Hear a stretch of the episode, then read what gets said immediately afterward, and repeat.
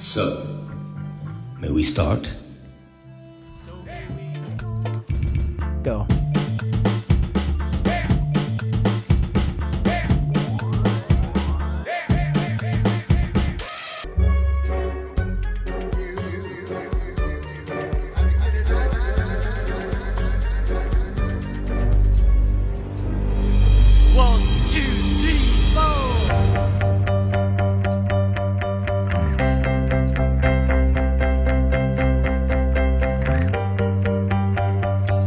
Então, bom, é isso aí. Bom dia, boa tarde, boa noite, Planeta Galáxia. Somos do Obsessões, nosso podcast do Sessões. Sigam Sessões nas redes sociais. Sigam aqui também, se tiver no YouTube, dá um curtir lá embaixo, já dá um joinha, põe um sininho para tocar. Estamos aí para isso. Se eu estiver no Spotify, aproveita lá, segue lá também para receber as próximas indicações dos próximos episódios. E hoje vamos falar de um musical que foi lançado no final de 2021, que é Annette. Annette é um filme, o último filme do Léo Carax, que eu não sei exatamente como se fala o nome desse homem, com a Marion Cotillard e o Adam Driver, o galã feio do momento. Esse homem maravilhoso e um pouco exótico. E mais exótico que ele, só a Nete. Nós vamos correr sobre essa criança maravilhosa. Mas o mais legal, estamos no musical. Vou fazer já aqui uma sinopse breve, tá, gente? Depois a gente já mergulha. É um casal de dois artistas, um comediante e uma cantora de ópera. Então são mundos bem diferentes. E daí durante todo esse relacionamento, envolvido com paparazzi, com problemas de abuso, de cancelamento, problemas de paternidade, de assunção dessa paternidade, a gravidez, rolam vários assuntos e nasce a Nete, que muda toda a história. A Nete é um, é um ser divino, mas estamos no musical, tudo pode em musicais, não é verdade, gente? Então, acho que a grande graça do filme é essa. O Léo Carax tem uma filmografia bem extensa e de filmes bem complexos, eu quero primeiro ouvir o Fernando. Fernando, o que você tem para falar de Anete? Porque temos aqui um expert em musicais, que é Leandro Antônio. Depois a gente vai esmiuçar melhor sobre musicais. O que, que você achou de Anete, meu amigo? Vou, não, na verdade eu curti, mas não curti tanto. Teve um problema aí. A primeira música, que é aquela Can No Start, ela começa jogando a porra toda pra cima. Caras estão cantando, aí eles já saem de cena e começa uma música. Aí eu falei, pô, isso aqui vai ser revolucionário, isso aqui vai me pegar pelo estômago. E depois, para mim, caiu o nível, assim. Os caras começaram muito bem e aí ficou ruim, eu acho. Podia ter deixado o no start pro final. Minha avaliação, assim. Mas, é, mas sou eu. Agora, de modo geral, é um musical bacana, é diferente. Eu gostei, achei bom, mas teve um lance que foi assim, que eu não gosto que aconteça comigo nos filmes, que desvaloriza o filme para mim. Foi tipo, mano, que horas são? Saca quando você se pergunta isso no filme? Quanto tempo ainda falta? Você pega o controle para mexer onde tá, para ver onde tá andando o ponteiro? Assim, rolou isso. Duas ou três vezes, assim. Mas achei super bem produzido, achei muito legal não ter quase ninguém na, no, no filme inteiro. Acho que aparece o Adam, a Mario e o Anete e o, e o Maestro só, né? Hum, primeira avaliação é isso, assim. Depois a gente vai ter que ir destrinchando para ver o que vai aparecer. Eu não queria até me alongar muito, porque eu quero saber o que o Leandro vai dizer também, tá? Eu não queria já sair soltando tudo que eu tô achando, que eu tô sentindo. Lê. Só para lembrar, né? O filme está disponível no MUBI, para quem quiser ver. O filme está no MUBI. Ah, é. É, tá no MUBI. E aí, Lê, me conte, você, o amante dos musicais, o as de musicais no Brasil, referência, vai agora falar do, do último musical lançado. Bom, eu e a Net. Uh, a primeira cena realmente ela é muito boa, né? E por algum momento eu pensei que eles iam ficar ainda muito mais tempo fazendo uma tomada só, sabe? Aquilo é muito legal. A música o tempo todo é uma música de repetição, quase todo o tempo, no filme inteiro. Até anotei aqui o nome dos compositores, né? Que é o Russell Mile, ou Mael, e o Ron Mile. Não sei se eles são irmãos, se eles são, enfim, mas eles têm o mesmo sobrenome. E é muito interessante porque num musical, geralmente o compositor das músicas, ele também se torna de uma certa maneira roteirista do filme. O que conduz a história é também a música. E esse é o lance do musical que ali é resgatado, né? Você fazer essa brincadeira de em vez de falar, você cantar. Em vez de você fazer o gesto, você dança. E isso vai criando um exagero e um, um lugar para o espectador que é um lugar assim de, de magia, né? Você tem que estar disposto a comprar aquela fantasia e disposto a ser conduzido, a, a ser embalado, porque senão você vai achar realmente qualquer musical muito longo, muito longo. Você precisa curtir os números, né? Então acho que tem um trabalho ali que é bem interessante, que é de deixar os números não caírem numa monotonia. Eu acho que os números são muito diferentes. Eles trazem nuances muito diferentes e eles cumprem o que um musical bom cumpre, que é conseguir com a música e com a dança te trazer aspectos psicológicos, emocionais dos personagens. Isso eles fazem brilhantemente. O Adam Driver, ele fez um bom trabalho.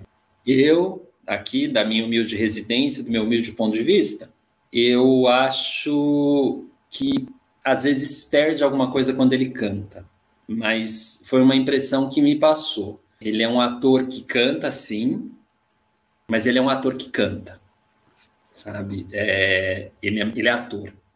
Então, às vezes, ele não me, me ganha quando ele canta. E acho que em alguns números, porque tem muito número musical nesse filme, muitos, né? Então, já falei do Adam Driver com carinho, do que ele me passou aí. Vocês é, que seguem o Adam Driver, que não me seguem, né? Os milhões que seguem eles, se um dia quiserem me seguir, fiquem à vontade. O uh, que mais que eu posso falar do filme de começo? Eu acho que isso. A brincadeira ali está cumprida do musical, de cantar e dançar.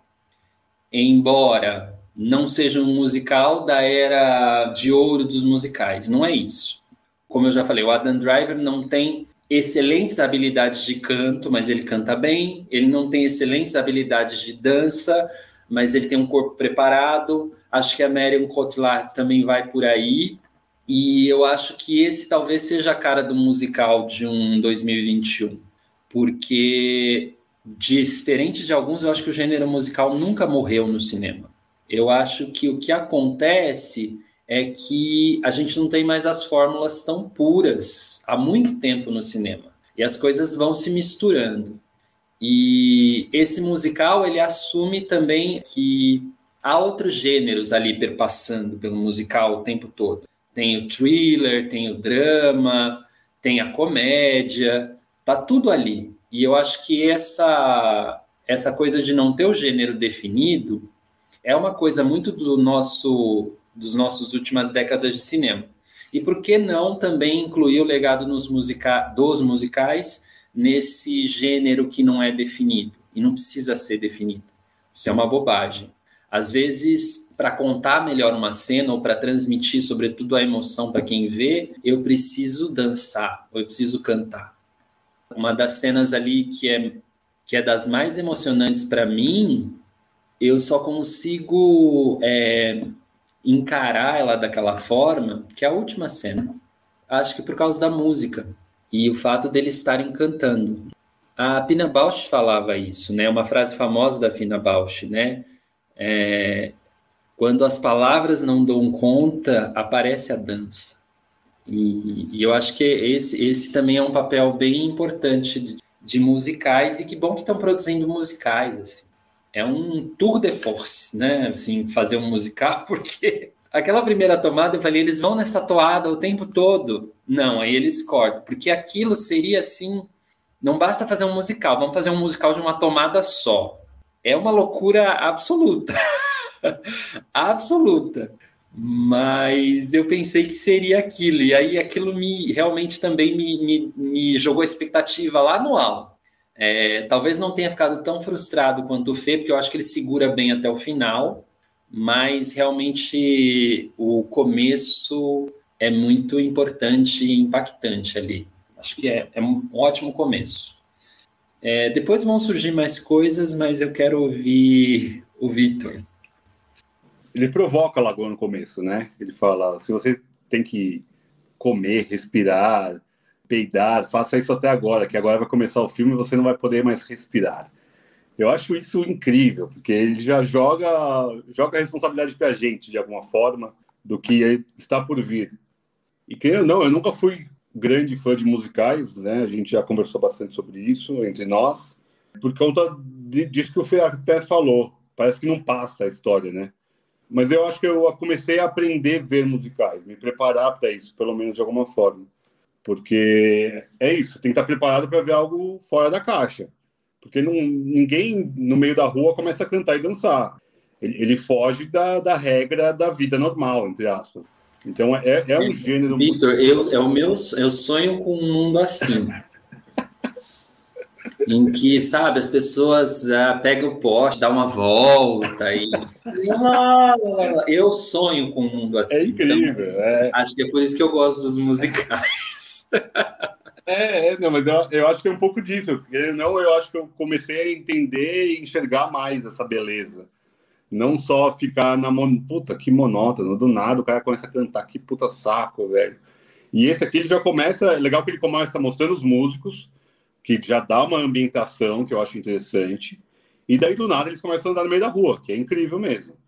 É, aquele andar no meio da rua é um negócio de de massa mesmo. Parece que vai todo mundo começar a dançar e nem tem tanta dança assim no filme, pelo menos né, nas partes dos musicais em si, tirando a parte da ópera.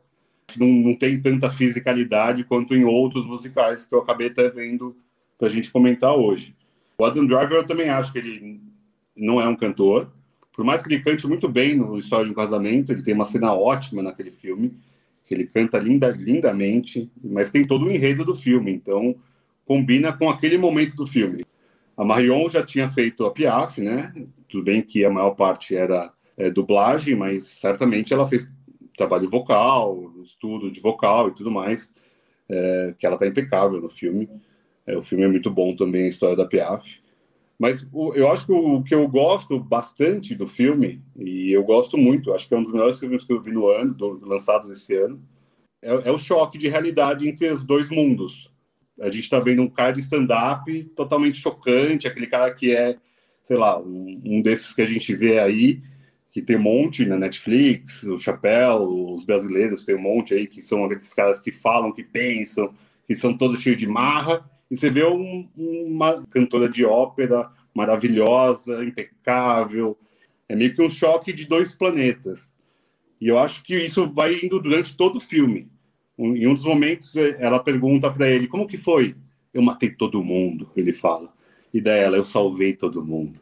Então, assim, tudo tem uma dicotomia. Tudo vai batendo um, um, um na história do outro. E me lembrou um pouco até Bela e a Fera, porque ela é a Bela e ele certamente é a Fera. Por mais que tenha todo esse. É, eles demonstram uma porrada de, de fragilidades dentro, né, aparentes ali naquela personalidade forte, esse homem que grita e fala um monte de bobagem no palco, que é muito bom ele no palco também. Eu acho que ele reproduz muito bem o Chris Rock, o próprio Chapéu. Ele deve ter pego muitas referências desses caras, assim, ser chocante no palco. E eu acho interessantíssima a relação dele com o público, a forma como é feito o musical em cima do palco para ele. Por isso que eu acho que é um filme até mais para ele. A Marion tem muito menos tempo de tela, até porque acontece um problema lá no meio do filme, que a gente ainda não vai falar o spoiler, mas vai ter um spoiler daqui para frente, já vai ter mesmo. Que eu acho que é isso. É, eu gosto muito desse, desse embate. Ela é essa mulher pura, maravilhosa, mas que é ela que come a maçã em todo momento. Então fica umas alegorias jogadas, e eu acho que o Carax ele é muito disso. Ele tem muita alegoria ali e eu revi o filme pela segunda vez agora para comentar. Um monte de coisa tinha passado em branco, sabe? Que é, essa lógica desse bebê que não é um bebê, que é um boneco, parece o Chuck, mas parece um Pinóquio. Então, se jogar essa criança jogar para cima, é, sufocar a criança igual em algum momento lá ele esquece a criança ali.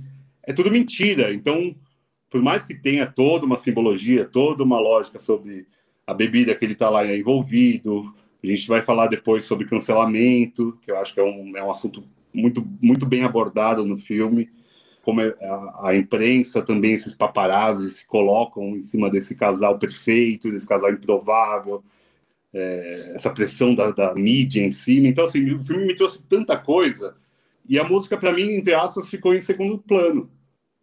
A, a, música em si, não é uma música que eu vou parar no Spotify e ficar ouvindo. Não são as músicas da Frozen que eu vou ouvir 200 vezes, não só pelas crianças, porque é legal. São músicas incômodas, porque é até uma música mais falada, principalmente quando é o Adam Driver cantando. Ele não canta, né? A Marion mais é, ó, ela faz um lírico ali de alguma forma, nem sei se é lírico ou não, depois vocês me corrigem, vocês são músicos aí. é, mas ela faz uma voz mais né, aguda, cantada mesmo, ele faz um negócio mais de rap, que acho que tem um pouco muito a ver também com esse negócio podcast, de, desses humoristas atuais, né, que são de, dessa batida do rap.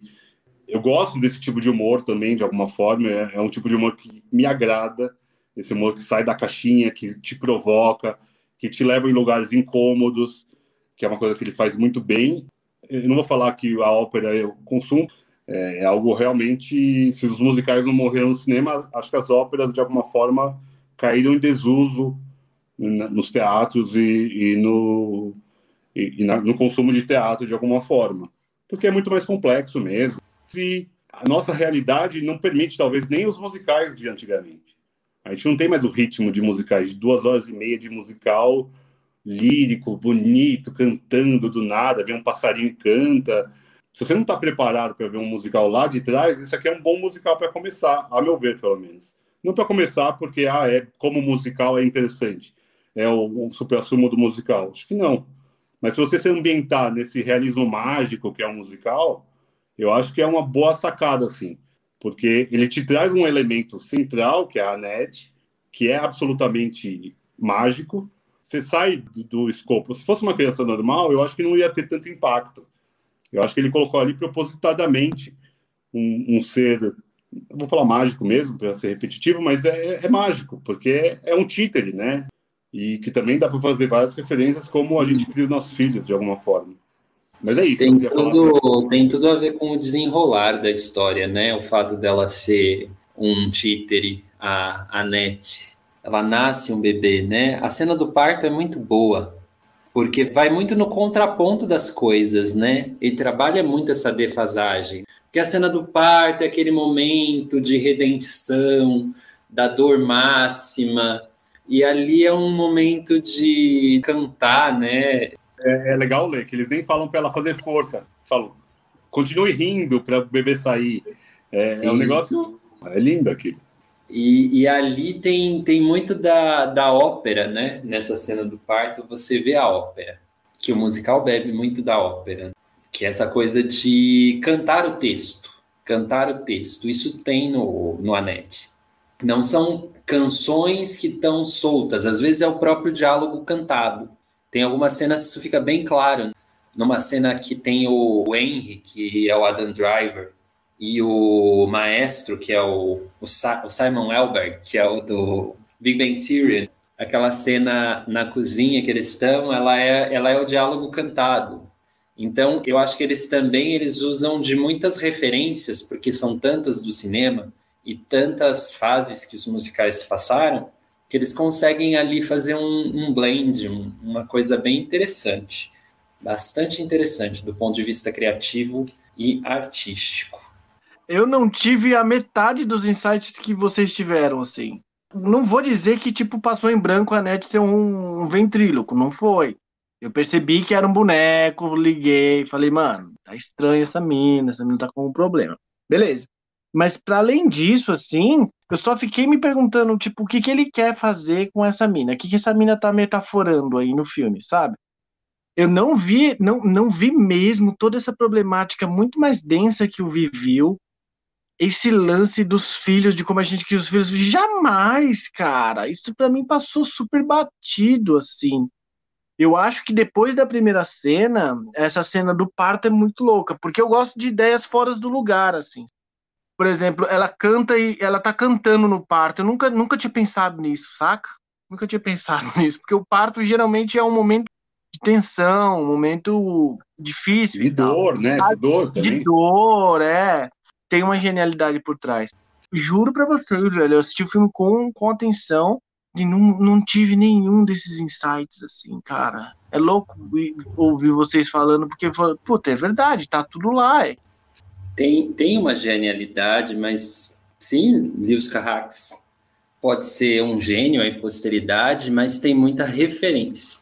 Ele deve haver um monte de lugares, é, é só ir pegando.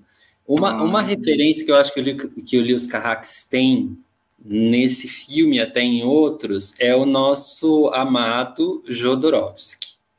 Jodorowsky está ali. Você olha e você fala: ah, caramba, quem, quem pensaria nesse lugar de, de colocar cantar é, o canto? Ou quem pensaria, em vez de dizer é, a realidade de uma maneira naturalista, retratar de uma maneira naturalista nessa cena, não, vamos fazer o contrário. Vamos para uma coisa absolutamente fantástica aqui. Que aí eu vou chegar na emoção do público. Eu acho que o Jodorowsky ali, ele, ele passa a, a varinha mágica, assim. O Luiz Carrax tem ele como uma referência. É, é que é muito legal, né? O fato de você abordar a arte dentro da arte porque eu não, não, não consigo pegar, mas aquela, aquele stand-up comedy, ele deve ter uma referência assim que é muito real e pontual de, de humoristas que fizeram aquilo. Aí tem a cantora de ópera, né? E ela é tipo a mais badalada. Então ela faz todas. Ela faz a Madame Butterfly, ela faz a, a Violeteira, ela faz todas. Isso é muito legal. É, o fato de, de mostrar esse legado, sabe? De onde que veio isso aqui? É muito legal o fato da, da soprano só morrer. Aí você fala, é realmente, a soprano só morre. As pessoas vão lá para ver ela estribuchar até morrer. É, é, muito, muito interessante. É um filme que te faz, faz viajar pelas suas referências, pelas referências dos outros, traz novas referências em muitos sentidos, assim, é um arraso. Vitor, quer falar? Pode falar. Não, o Adam Driver, ele ficou muito tempo com o Chris Rock, do Todo Mundo Odeia o Chris e tal, fazendo composição do personagem mesmo. O Chris Rock foi um cara que ele bebeu bastante ali. E até da fisicalidade em palco, de ficar andando de um lado para o outro, com o microfone na mão. E eu achei muito interessante. Imagina, stand-up cantado, ia ser super diferente, super legal, assim com aquelas cantoras de backing vocal.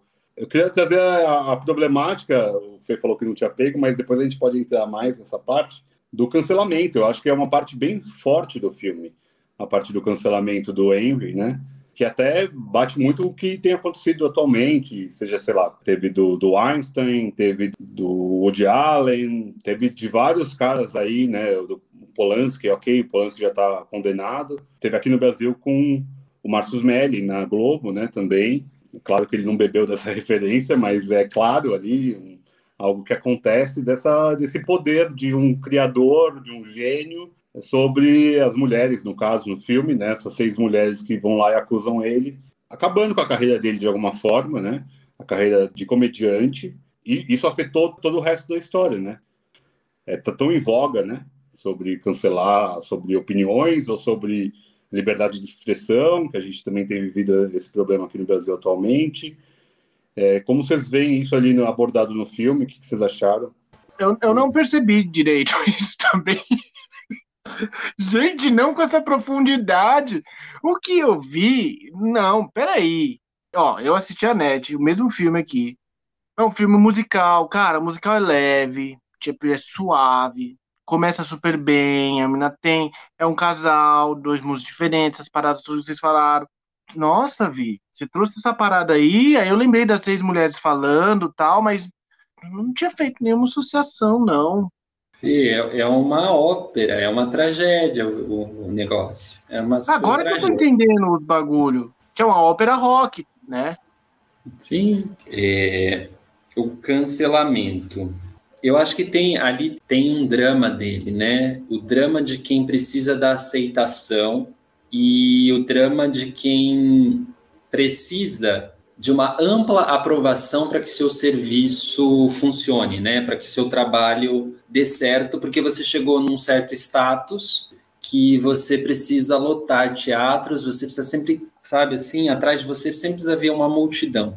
A fama e o seu cortejo de horrores, né? Como diria Fernanda Montenegro.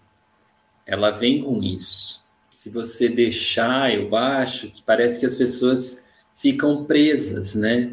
Elas ficam presas numa imagem, elas ficam presas num discurso que elas disseram anteriormente, porque para elas reverterem esse discurso, elas precisam de uma super, às vezes, assessoria de imprensa para que aquilo funcione. E aí, quando você fala de uma pessoa, você não está falando, né, da pessoa X, daquele star. Você está falando de todo um staff. Qualquer pessoa, ela não é sozinha. Para você se manter no show aí carregando multidões, você tá, sei lá, alimentando quantas bocas, quantas famílias dependem daquela pessoa subir no palco e aquela pessoa fazer o que ela faz. Então, assim, no caso do filme, né? Quando você cancela o Henry, você não cancela o Henry. Você cancela toda uma cadeia de cultura que o Henry envolve. Virão outras, virão outras. E aí, pobre pessoas que um dia doaram a sua vida ali para o Henry. Será que elas vão se recolocar? Ou não? Ah, elas também são canceladas. Esses anônimos também são cancelados. Eu não sei dizer. Eu não sei dizer. Mas tem um agravante também, Lê, de que nesse momento do cancelamento dele, a Anne tá no estrelato, ela tá esgotando todas as óperas, tá todo mundo vendo, ela é a mulher do momento. Então, momento do relacionamento, onde um tá muito em evidência no sucesso e ele tá no declínio, aquilo ali pirou a cabeça dele, total. Ele entrou num parafuso absurdo ali. Toda a tragédia vem daí, né? Desse fato dele ser público, dela ser pública e de eles estarem à mercê da opinião popular não justificando, mas com certeza é um dos, um dos estupins aí, um dos. Eu não queria mais usar essa, esses termos de, de arma para falar disso, gatilho, estopim. Aí eu tinha descoberto um outro, mas eu não lembro qual era. E eu não queria falar é o grande start também. Mas catalisador, catalisador. A catalisador aí me lembra bomba atômica também, é, não, não, não é. Mas eu vou lembrar, eu, eu vi uma expressão, falei, nossa, essa expressão é boa e não tem a ver com armamento. Mas é daí que surge todo, toda a tragédia, porque ele se vê recusado com uma mulher que realmente ela está bem, então, de uma certa maneira, ela tem uma empatia pelo que ele sente, dá para perceber isso, mas ela está vivendo uma coisa muito diferente. Essa diferença dos mundos pode gerar uma incompreensão, né? E a pessoa fica triste, né? Ela vai para o vício. Tem até a música, né? É, você tá bebo? Não, I'm not that drunk. Né? I'm not that drunk. I'm not that drunk. Que é, é, é a tempestade. Fernandinho, você vai colocar o Ian para viralizar na internet ou não vai igual a net? Ah, cara, eu acho que não, não colocaria não. Eu acho que esse tema da exploração infantil, ele se vale. O Henry claramente tá nessa vibe, eu acho. Eu não, não, não, não nunca coloquei nada do Ian. Evito colocar foto do meu filho na, nas redes sociais, em qualquer lugar. Não, Acho que ele tem que ter o tempo dele. Mas ao mesmo tempo, cara, por que não, assim? Por que não ganhar um pouco de grana? Tipo, vai, vai que bomba, assim. Eu não sei, fico pensando até porque vai ser para ele também essa grana no final das contas, tá ligado? ah, não sei. É... Tá, acho que pode ser, sim, não tem problema não. A NET ela já percebeu tudo isso, né? É tipo, ela é meio bizarra, assim. E eu acho que isso aí é um, não, não fica verossímil para mim, essa parte. Não ficou tão verossímil assim. Mas eu acho que é, é que é foda. Eu não vi todos esses problemas que vocês viram, entendeu? É foda. Mas é um É musical, foda. não tem que ser verossímil, Fê. É, é essa, verdade. Pode crer. Pode crer. Quando a, a, a net vira a Baby né? Essa, esse viral da internet. E acho que é a única forma que o Henry tem de voltar de alguma forma ao estrelato, né? Mas esse negócio de, de artistas mirins, você já viu algum artista mirim que ficou bem de cabeça depois? Ninguém, velho. Pois é, foda isso, né? Verdade. Porque ele se abandona toda uma fase de infância, de criatividade para uma profissão, porque eles vivem uma profissão, cara. Sei lá, a, a Sandy tá bem de cabeça? Parece que sim, mas sei lá, não, não, não vejo. Sempre me pareceu muito pasteurizado, assim, a história dela, assim.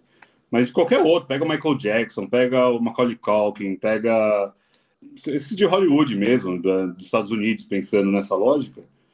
É, é dificilmente uma criança que consegue manter esse estrelato por muito tempo, mas é muito complexo isso. Ok, a gente vê, sei lá, o Leonardo DiCaprio já era de criança, mas você vê a Britney Spears. O, o mental dessas crianças que vivem sob uma pressão absurda, é só ver a pressão na net, né? Que ela não consegue cantar, ela tá travada ali. É, parece que não colocaram o óleo de peroba para soltar a boca dela ali. E os movimentos do boneco são incríveis, hein, gente? Não sei como eles fizeram aquilo, mas é, É absurdo. foda. E para mim, flerta até com terror ali em algum momento. Senti medo daquele boneco em algum momento. Falei, vai dar uma cagada monstro aqui, velho. É o que o Lê falou, ele, ele mistura muitos gêneros, mesmo estando num musical. Isso atrai gente nova para musical. Eu acho isso muito legal. É uma coisa que me atrai. Não ser só aquele musical romântico, digamos assim. Por mais que nem todos sejam românticos, digamos, de feliz, né? Felizes para sempre no final. É, a maioria nem é, inclusive, mas esses assim me quando tem mais um dramão mesmo, eu acho isso mais impactante. Quando tem um relacionamento, a gente pegando La La Land recente, só para contextualizar vocês estão ouvindo e vendo, 2021 é um ano que lançaram muitos musicais. Além do Annette, Amor Sublime Amor, que é o Side Story, o novo do Spielberg, que ele vai refilmar o histórico, o clássico. Além disso, vai ter Cyrano, com aquele anão do, do Game of Thrones, que ele é o, o ator principal. Já teve Cinderela com a Camila Cabello, que está no Amazon, é horrível. Eu achei horrível, pelo menos. Se você gostou, respeito total. Tem um que foi um baita sucesso na Broadway, que é o querido Ivan Hansen. E tem três que o Lin-Manuel Miranda, que é o cara por trás do Hamilton, está envolvido, que é In The Heights, que já está no HBO, que eu não vi ainda, mas é uma produção que ele fez as músicas, que foi o primeiro musical que ele produziu na Broadway, sem falar dos musicais em animação, que é o Vivo, tá no Netflix, que são as músicas do, do Lin-Manuel também, e Encanto, que é da Disney, que saiu no cinema também recente, que também as composições são do Lin-Manuel Miranda, que para mim esse é um cara que trouxe o musical para vida de novo. É um cara que tem, tem esse apelo, sem falar do Tic Tic Bom também, que também está na Netflix, que é muito bom, muito bom. Acho que o Lei pode até falar mais, que é do criador do Rent. Então, 2021 é, o- é um ano que o musical voltou a ser protagonista no cinema. Que bom, né? Porque a gente está precisando dessa leveza dos musicais, de fugir um pouco da realidade, de alguma forma. Tipo a leveza da net, né? Mas se a Net fosse um dramão, velho, se fosse do Lars von Trier, aí ia ser bem pior, eu acho, velho. se fosse mais o Carax parecido do Holly Motors, a gente já tá aqui, que porra é essa, velho? Que é um filmaço também, quem não viu do Leo Carax, é um filmaço aí, vale muito a pena. O que, que vocês acham? Se, se não fosse o Adam e se fosse o Lavan? Porque assim, Carrai e Lavan caminham juntos, né? Eu fiquei pensando, sabe? Porque eu acho que ele é tão emblemático do ponto de vista performático, assim, do corpo mesmo. Lembra da, dos Amantes da Ponte 9? O Lavan arrebenta ali, cara. Ele tem uma expressão corporal assim. Tem uma cena que ele coloca a cabeça no chão, no asfalto mesmo, e vai andando assim, e a câmera pega só a cabeça dele meio que raspando no asfalto. Eu acho aquilo de uma estranheza bonita, sabe? E eu fiquei pensando, se não fosse o Adam e sim o Denis. Muito foda pensar no que, no que não aconteceu, mas assim, É que, sei lá, ele não saberia cantar inglês, né? Porque o Denis é francês, não é? Eu acho que tem o problema de ser um musical em inglês, eu acho. Por mais que a Marion Cotillard seja francesa. Mas ela é... manja, mas ela manja, ela manja. Não, ela já fez muita coisa em Hollywood e tal. É. Eu não sei nem se é o primeiro filme em inglês do, do Leos.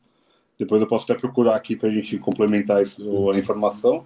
Mas eu acho que o Adam Driver ele faz muito bem o papel, cara. Fisicamente ele tá muito bem. É. é eu, além de ser um gostoso, né? Tá gostoso pra caralho. Mas... Pois é, cara, você sabe que eu tenho ganhado, ele, ele tem ganhado meu respeito ultimamente, porque a gente viu História de um Casamento, eu nem conhecia ele de antes, assim, nem, nem lembrava, tipo, mano, quem é ele? Grande bosta, sabe? Aí ele, ele fez. O, tem o Star Wars também, né? Ah, então é. Então eu, eu não, não tinha visto mesmo, assim. Eu fiz questão de não ver. Mas assim, é, mano, história do casamento. O Anete agora. Pô, no Anete ele arrebenta, cara. É quase um trabalho solo dele. Porque o papel da Marion é bem coadjuvante, né? Digamos assim. Não é menor, tal, não é. Não tô dizendo, não tô tirando ela. Mas assim, é, o filme é dele, né? E eu achei que ele mandou muito bem mesmo. Então, eu acho que ele tá ganhando um, um, protagonismo aí, não sei não se ele ainda vai crescer mais. Saiu agora recentemente o House of Gucci, né? Ele tem vários filmes, cara. Ele fez um The Report, que é um original da Amazon, que é muito bom, sobre espionagem. Muito legal o filme. Ele fez uma, fez uma ponte no Infiltrados na Clã. Ele tá ah, ele é bom ali na Infiltrados na Clã, ele tá ótimo também como policial. Silêncio do Scorsese, ele participa também do filme, ele é um dos missionários. Ele é um cara que é um ator recente. Começou a atuar em 2010, por aí. Ele era da, da Força Aérea, se não me engano, americana. Ele sempre foi um militar de carreira. E daí ele saiu para virar ator. E ele é ótimo, cara. Eu acho ele um dos grandes atores da atualidade. Pois é, mano. Eu acho que ele ainda tem uma, uma curva exponencial pela frente, porque se ele já chegou aqui e me impressionou tanto assim, imagino que ele ainda vai conseguir, mano.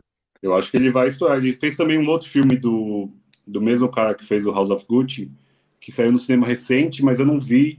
Mas falaram que é muito bom também, que é O Último Duelo, se não me engano. É, que é um filme histórico, que ele também é o protagonista. Então, assim, ele está sendo protagonista de vários filmes. É, tá aparecendo em todos. Três lançamentos em 2021. Então, a NET, esse último duelo, o Casa Gucci, ele sendo protagonista ou co-protagonista dos filmes, assim é, é, o cara da atualidade, eu acho. Ele tem uma cara muito, muito única, né? Ele tem um rosto muito único. Ele é um cara que me lembra um pouco o Adam Brody, quando a gente falou sobre ele semana passada. Ele tem um quê do Adam Brody? Que ele não é, ele, ele é um cara feio, mas ele é galã. Ele tem um charme. Por mais que ele tenha feito só vários papéis de homens babacas, de alguma forma, quase todos os filmes ele faz um homem babaca, tá se criando, querendo não, um, um estereótipo de personagem para ele. É, é isso. É ruim, é de alguma forma, também. É, mano, tem, ele, eu vou falar com ele. Ele tem que ir pra terapia. Vou dar, vou dar esse toque nele aí, porque, mano, falar, mano, pega, sei lá, faz qualquer outra coisa aí, mas fica só nessa, nessa pilha aí de cara escroto nos filmes, não. Olê, quer falar um pouquinho dos musicais aí, meu amigo? Nossa, no andar da carruagem, o que, que eu falo sobre os musicais? O que, que você quer saber, Vitor? Não, fala um pouco. Você tem conhecimento de musicais clássicos que eu e o Fê não temos. E o que, que, você Sabe vê nesses pode... novos musicais? É. Dessa ah, evolução é, ou involução? É, não sei se chamaria de evolução, mas tem épocas, né? Eu já falei, eu acho que o gênero musical nunca deixou de existir no cinema, desde que ele apareceu. E ele só apareceu porque os filmes deixaram de ser mudos. Isso é uma coisa interessante de falar. Quando aparece né, o cantor de jazz, que é o primeiro filme com som, acho que é década de 20. E aí os caras percebem que o cinema pode ter som e que as pessoas podem cantar no cinema.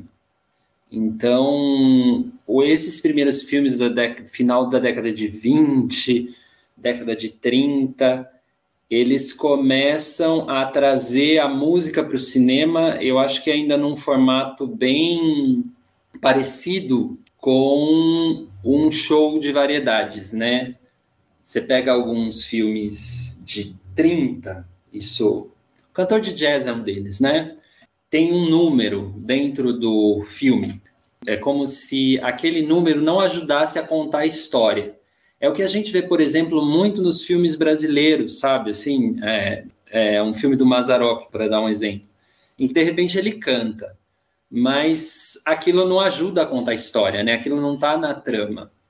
Aí os caras começam a sacar que eu tô em, tô em Hollywood, mas que existe Broadway, existe um legado não só desses shows de variedades, mas um legado da ópera, um legado ali de show que eles podem utilizar no cinema, já que esse cinema agora tem som. E aí a década de 30 e 40 é onde os, os musicais começam a realmente explodir, porque eles vão atrás, eles, né? Quem são eles? Mas assim, os produtores californianos, né? Estamos falando de Hollywood. Quem sabe um dia, garoto, eu vou para Califórnia. Mas é, eles começam a ir atrás desses dançarinos, desses caras que escrevem música, e aí começa-se uma indústria ali muito forte desses musicais, porque também tem um aprendizado ali, né? Porque o negócio saiu do palco. E aí eles começam a fazer aquelas coisas que são muito características de musicais, são os movimentos de câmera, né? Você vai pensar em musicais de uma certa época, sempre vai ter um caleidoscópio. Né? Eles têm essa coisa de ficar enorme, né? O musical vai para isso.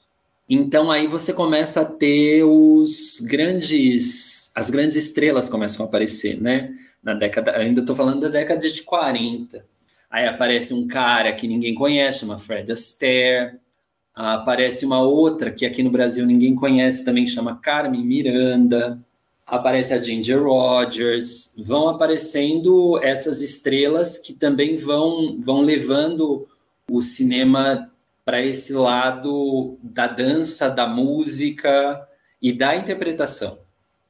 Então você falou do você falou do Adam Driver e da Marion Cotillard. Eu acho que tem duas formações diferentes de ator ali. Porque eu acho que um ator americano, ele, ele é formado para ser isso, para ser esse, essa integração de dança, canto e atuação. Eu acho que é uma escola bem forte nos Estados Unidos, bem forte, que vem dos musicais. Então, é, você dificilmente você vai ver um ator, uma atriz americana que não consiga cantar em cena. Elas podem não ser cantoras, mas elas cantam em cena. Elas podem não ser bailarinas, mas elas conseguem dançar. E eu acho que isso é uma coisa de escola. E é uma coisa dessa escola. Começou lá no Fred Astaire, na Ginger Rogers, e nesses caras que entenderam que a música e a dança podia contribuir para a narrativa, não ser só um número perdido no meio da, da história. E então, na década de 40, 50 e 60, ainda 60 ainda é uma década desses musicais que a gente fala, ah, esses são os musicais que hoje falo, ah, não tem mais musical, porque esse tipo de musical não é mais feito mesmo. Eram números com centenas de bailarinos, eles contratavam os balés assim ferrados para fazer, sabe? Era uma companhia de balé inteira dentro de um estúdio. Como é que você vai fazer isso hoje? E as pessoas precisavam ser muito boas, muito boas dançarinas. E um pouquinho mais para frente, depois do Fred Astaire, surge um cara que ele é importantíssimo para o cinema no sentido dessa integração, que é o Gene Kelly. O Fred Astaire era bailarino e ator. O Gene Kelly, ele começa a escrever, ele começa a coreografar, ele começa a dirigir, ele começa a fazer tudo e começa a entender também esses movimentos de câmera, né? Porque ele trabalhou com o Vicente Minelli, que é tipo o cara dos musicais, os diretores musicais dos Estados Unidos. Você vai pensar nesse Vicente Minelli, que fez que, que ele fez? Um Americano em Paris, que tem o Gene Kelly no elenco, ele fez o Piratas, que tem o Gene Kelly e os, os Nicholas Brothers no elenco, que são dois bailarinos ferrados que não entraram para a história, talvez como entrou o Fred Astaire ou como entrou o Gene Kelly, porque eles são negros. Mas eles dançam que é uma assim, uma acroase, uma apoteose, os caras são muito bons. E eles sempre fizeram um papel de escada também. Hollywood tem essa, tem essa mancha, né? De não ter valorizado algumas pessoas. E falando da dança, mas vem os cantores também, né? Os cantores começam a entrar ali na década de 50, porque a, a música começa a tomar o lugar da fala. Vamos fazer um Obsessões curso para sair um pouquinho do podcast. Aí a gente divide em módulos, manda o fascículo na casa das pessoas, sabe aquela coisa? Né? O instituto vai até você. Porque vocês falam para contar e eu vou contando, eu vou me empolgando. Começam a aparecer uns cantores que não são mais assim o Mário Lança, né? Eles não têm mais aquela voz de peito, aquela coisa. Eles são mais naturalistas, porque isso convencia na câmera e isso ajudava a contar as histórias, ajudava nos diálogos. Então surge um cara chamado Frank Sinatra, que vai cantar macio, vai cantar assim no, no ouvido das pessoas. Surge quem mais? Doris Day, uh, um cara que também se beneficiou muito dos musicais e que também cantava macio, cantava natural, era o Elvis. O Elvis Presley ele fez uma coisa que era bem legal, que dizem que ele tirou o cinema e levou para o palco. Então, às vezes, quem cantava no show do Elvis era o personagem do feitiço havaiano. Isso também é, é, é, bem legal, essa, essa inversão. O que tinha vindo do palco foi para a tela, e aí o que está na tela vai para o palco. E aí você ganha em escala, em difusão. E... Então, onde eu parei? Parei no Frank Sinatra, né? anos 50, muito bom, muito bom. Mas aí vem os anos 60. Os anos 60, se você olhar, você tem os musicais que são grandiosos, grandiosíssimos. É, é, nos anos 60 que você vai ter o West Side Story, que você vai ter o Cantando na Chuva, que você vai ter o My Fair Lady, que você vai ter, acho que a segunda versão do Nasce uma Estrela. Uh, a segunda? É, acho que sim.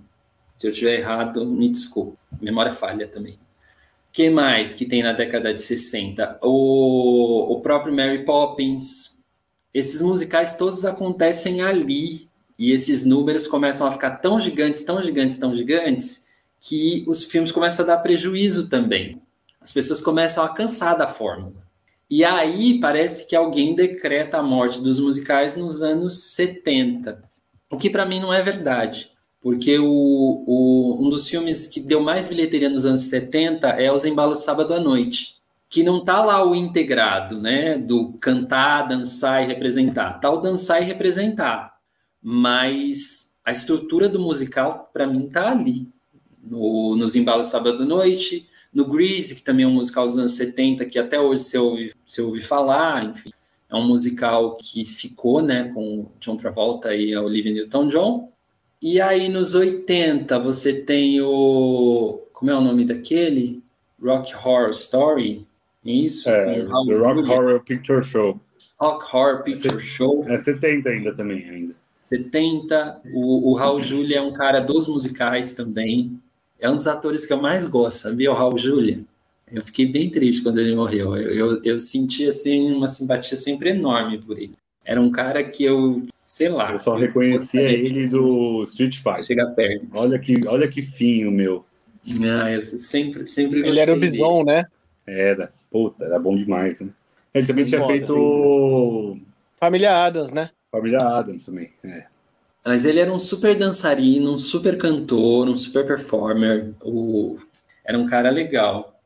É, é, que eu tô fazendo uma linha do tempo, até me desculpe, meio, meio rápida aqui, mas é, para chegar no 2021, né, e, e no ANET, e para organizar também o meu pensamento, o meu raciocínio. Nos 80, a gente continuou com esse fenômeno de filmes de dança, não tanto filmes de canto, né? Mas você pega Dirty Dancing, Footloose, é, você pega números jogados, né, musicais no meio dos filmes, num outro contexto, que não é o contexto da fala substituir o texto, é um contexto de, ah, em algum momento, sabe, uh, um dos filmes que todo mundo viu, Curtindo a Vida Doidado, o número, o musical tá ali, gente. Se você não olhar e perceber, ele tá ali, né?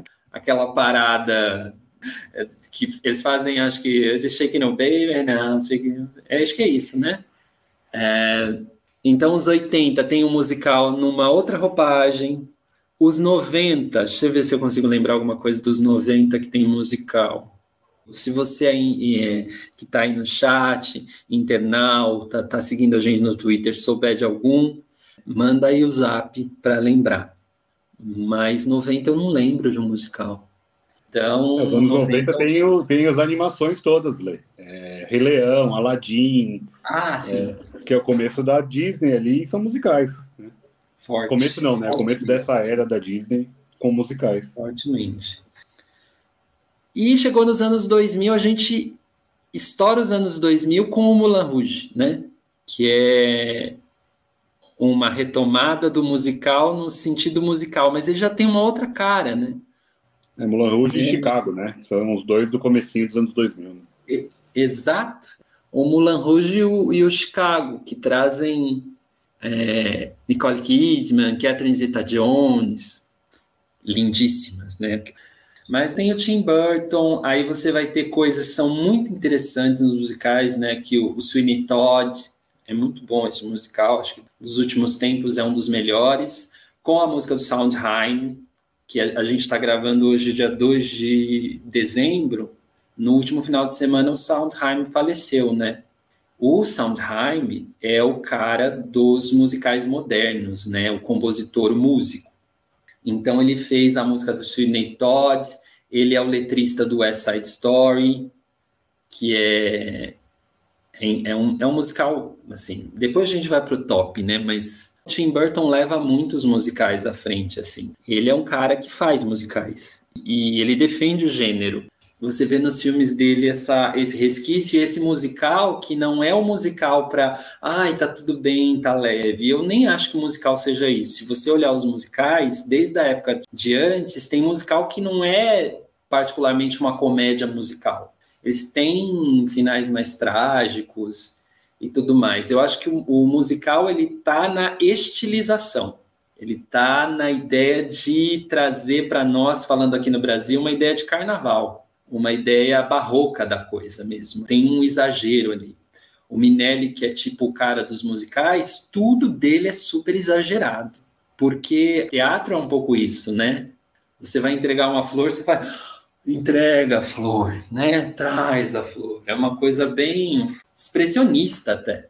E aí eu acho que o Tim Burton continua com esse legado de musicais e aí a gente chega em 2021 com a NET, agora encurtei bastante porque a live já vai aí longa, depois edita, depois faz aí o curso, mas o que, que talvez seja isso? Eu acho que tem uma, uma brincadeira aí, tem um acreditar no faz de conta, tem uma proposta de que não é realista mesmo, mas a música e a dança podem trazer uma emoção que de repente o texto falado não traz, ou às vezes o texto falado não adensa tanto na psicologia daquela personagem, não traz a densidade, e aí eu acho que de repente a dança, a música, o canto podem resolver e podem te levar para aquele lugar onde você quer chegar.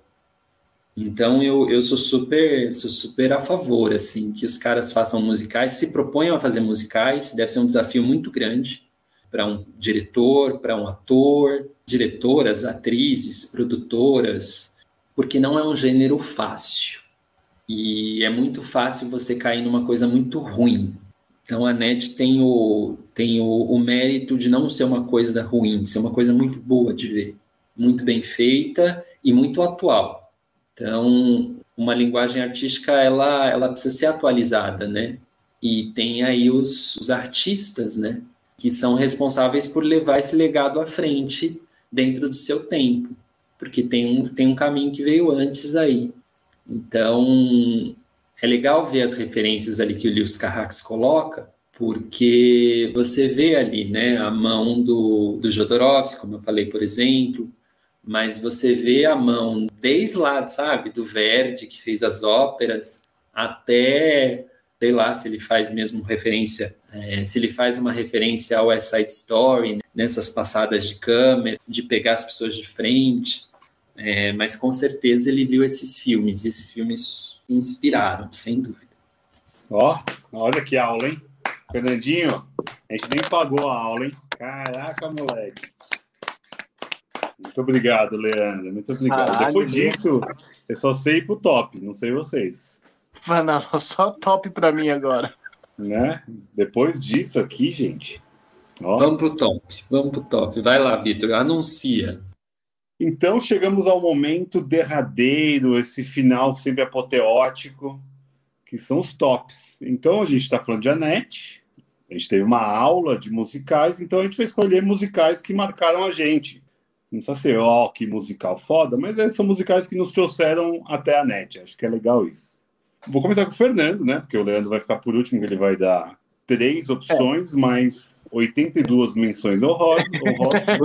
Hoje eu não fiz lista, não anotei nada. Não precisa, você já tem a aula na cabeça, Falei, o que, que eu vou anotar, gente? né?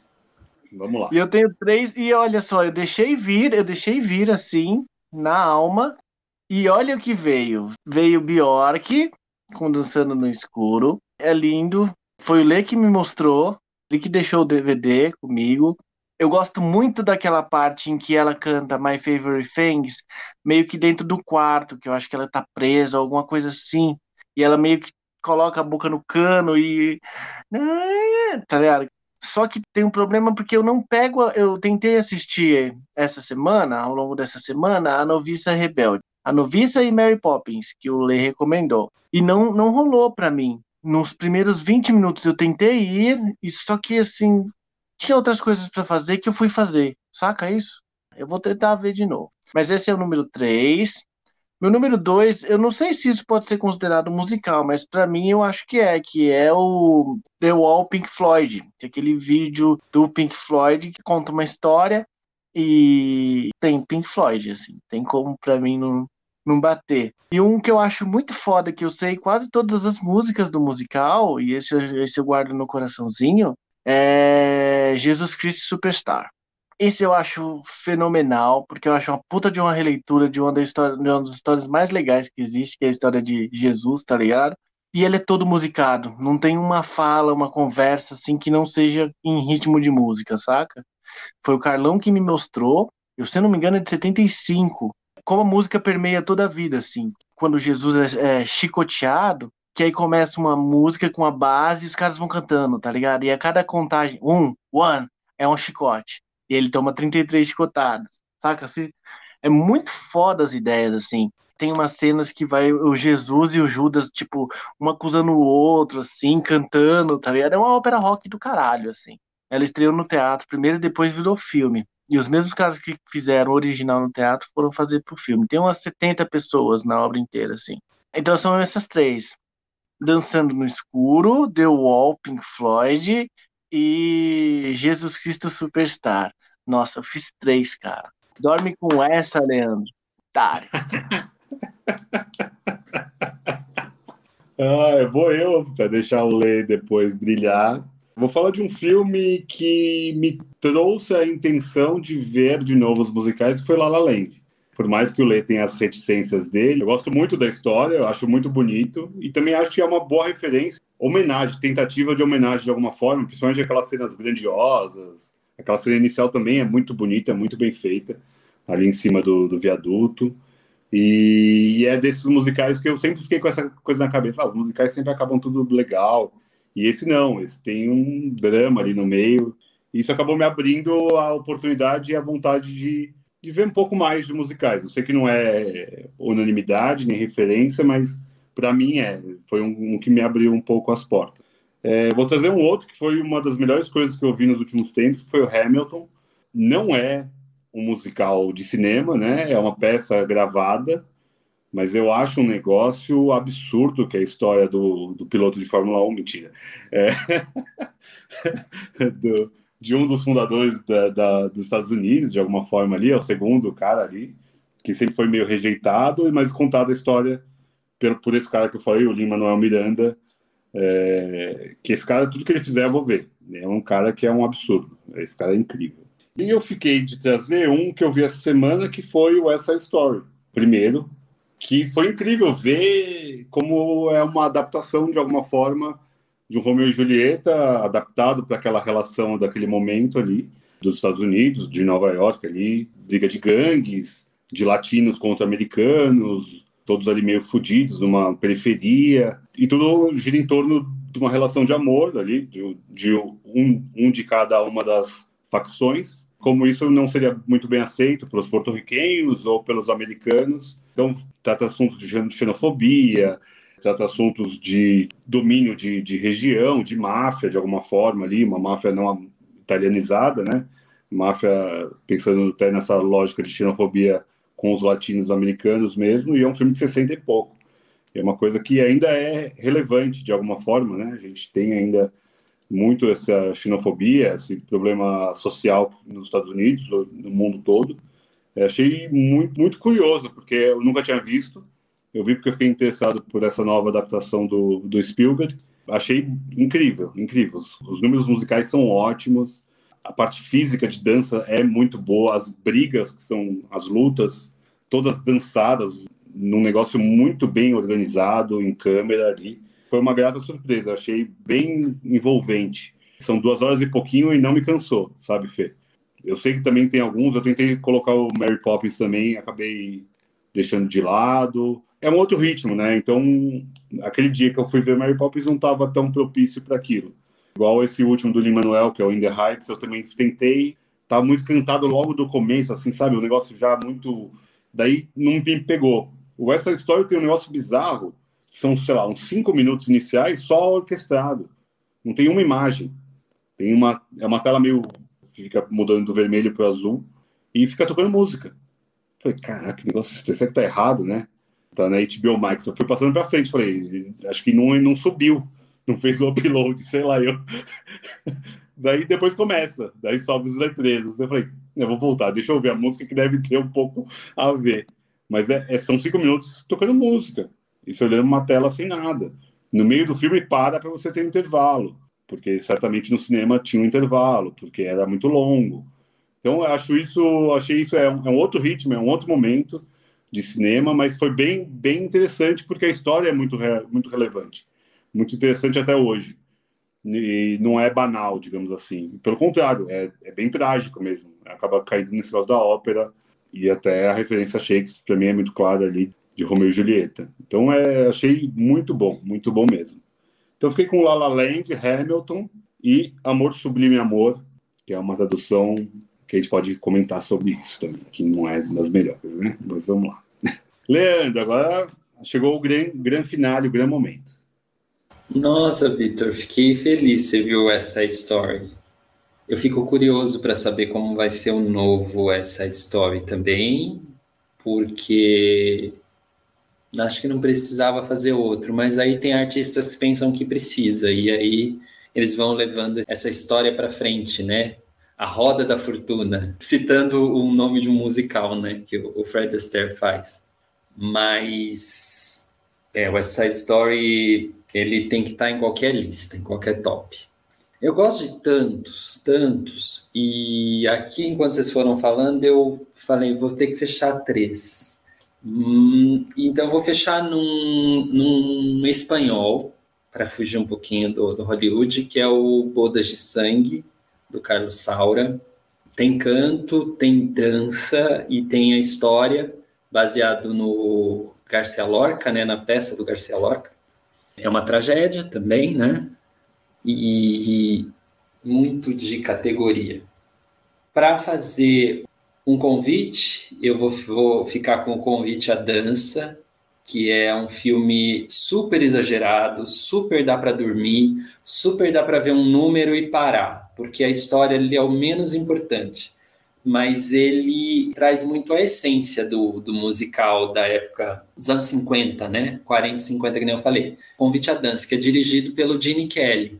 Então, o Gene Kelly, ele roteiriza, ele coreografa, ele dança.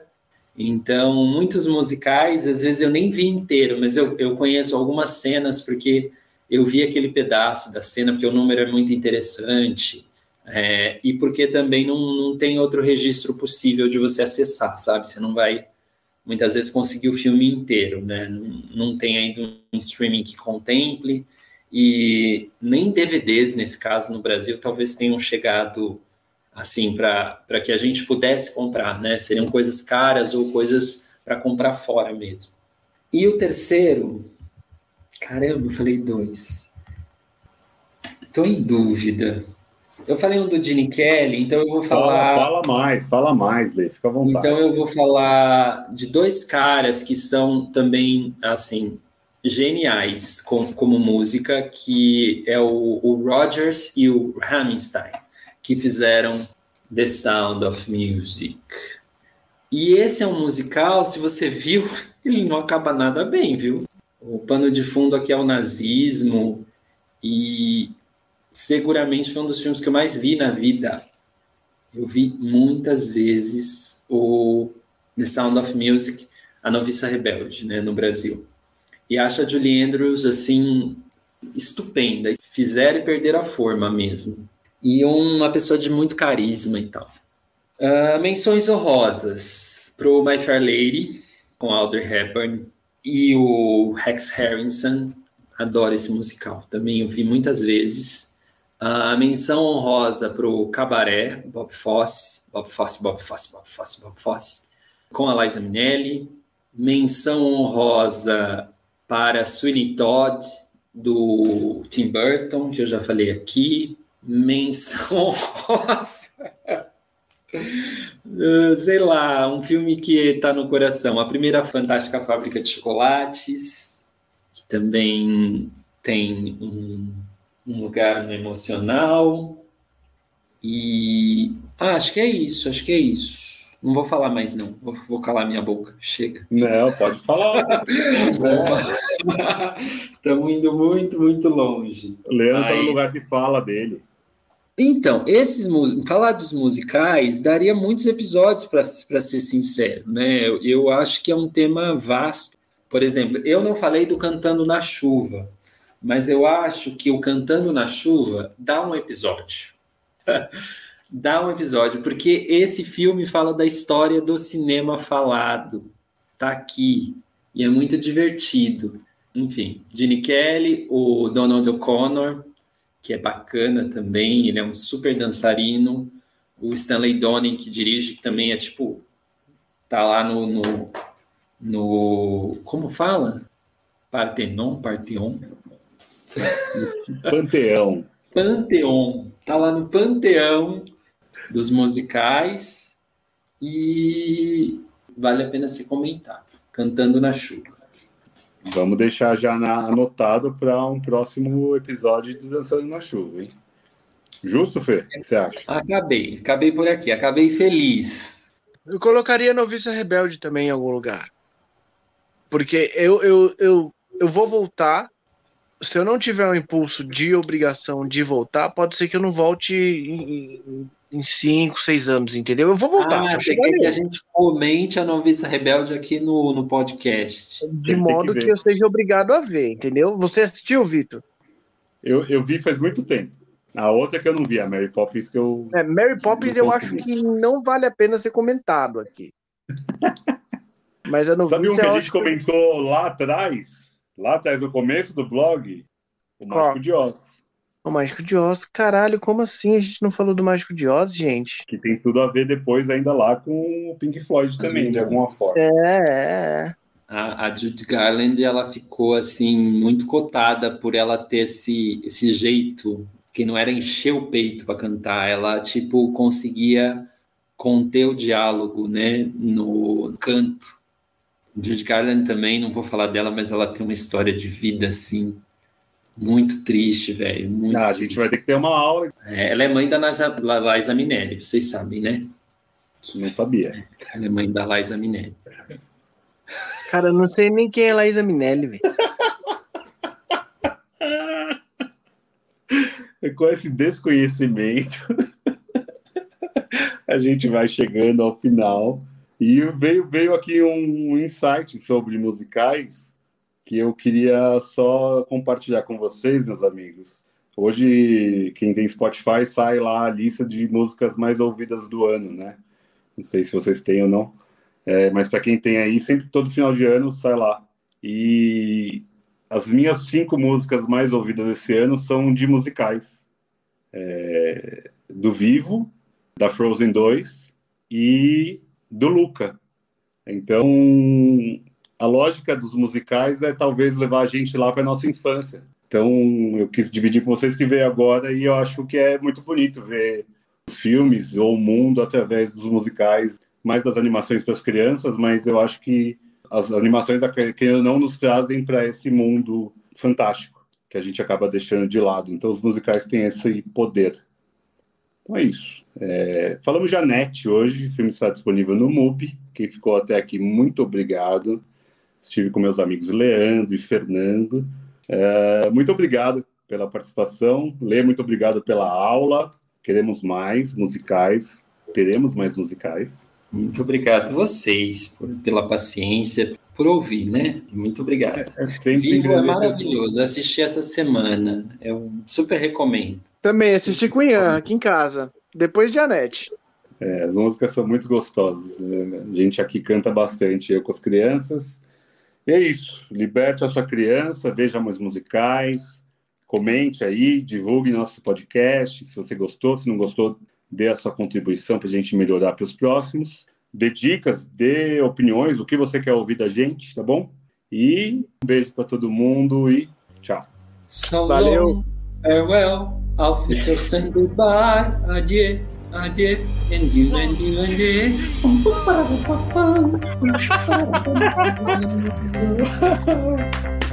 Tchau. É, foi todo um episódio de musicais e ninguém cantou nada, nada, nada. Cara, alguém for fazer um musical brasileiro com o Leandro, velho. Ele vai ser, ele vai arrebentar, mano.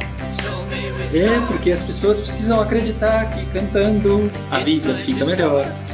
Contratem o Leandro, entre em contato no DM. Leandro, o musical brasileiro. Vamos lá. Vamos lá.